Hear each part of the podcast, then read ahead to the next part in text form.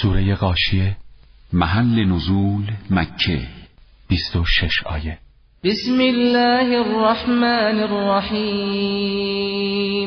به نام خداوند نعمت بخشنده رحم گستر. هل اتاك حدیث الغاشیه؟ وجوه يومئذ خاشعه. عاملة ناصبه تصلى نارا حامية تسقى من عين آنية. ليس لهم طعام إلا من ضريع. لا يسمن ولا يغني من جوع. آیا داستان وقوع قاشیه به تو ای پیامبر رسیده است؟ در آن روز برخی چهره ها زلیل و خار هستند. همانهایی که در دنیا بسیار زحمت کشیدند ولی چون به راه حق نبوده در روز قیامت فقط خستگی در وجودشان مانده آنها در آتش شعله بر وارد خواهند شد. از چشمه آب جوشان به آنها می نوشانند چشمه معمولا خنکترین آب را دارد ولی برای اهل جهنم جوشان پدید می آید تعامی جز سری که خوراک شتر است و خاری خشک و تلخ و بدبوست به آنها داده نمی شود و این خوراکی است که نه مواد غذایی مفید دارد و نه با خوردن آن سیر می شود وجوه يومئذ ناعمة لسعيها راضية في جنة عالية لا تسمع فيها لاغية فيها عين جارية. فيها سرر مرفوعة وأكواب موضوعة ونمارق مصفوفة وزرابي مبثوثة. برخی چهرها در آن روز گشاده و شادانند.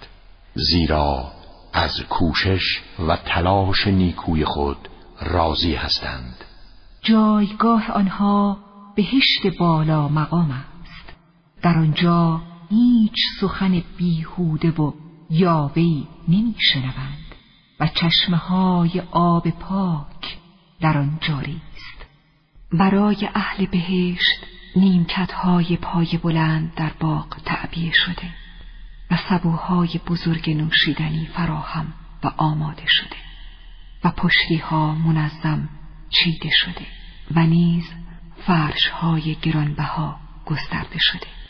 افلا ينظرون الى الابل كيف خلقت والى السماء كيف رفعت والى الجبال كيف نصبت والى الارض كيف سطحت آیا این کافران در شطور نمی نگرند که چگونه خلق شده و در آسمان نظر نمی کنند که چگونه برافراشته شده؟ و به کوه ها نمی نگرند که چطور بر روی زمین محکم نصب شدهاند. و به زمین نگاه نمی کنند که چگونه صاف و مسطح شده.